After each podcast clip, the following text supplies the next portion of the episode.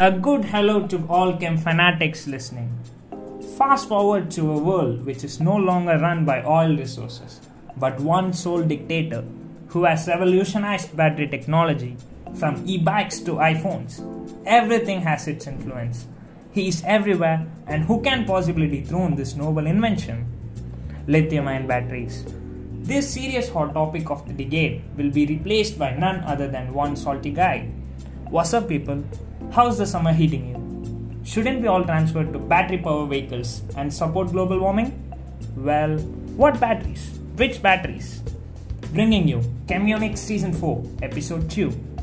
Let's discuss lithium and sodium batteries. This is gonna be a charged conversation. Talking about our cool guys, lithium, they are everywhere, powering our phones, laptops, tablets, and even electric cars.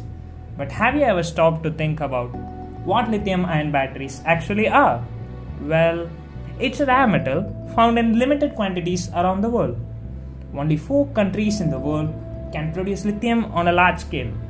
So we are fighting over a scarce resource so that we can stream Spotify like this one. Tragic and funny, isn't it? It's striking that we are just at the beginning, but we already have a big problem at hand.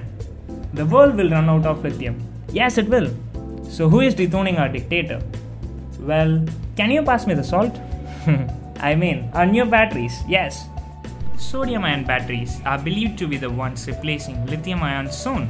The working principle of SIBs is pretty much similar to LIBs. These newer types of batteries are getting very popular. But interesting enough, do you know what is the main component? It's salt.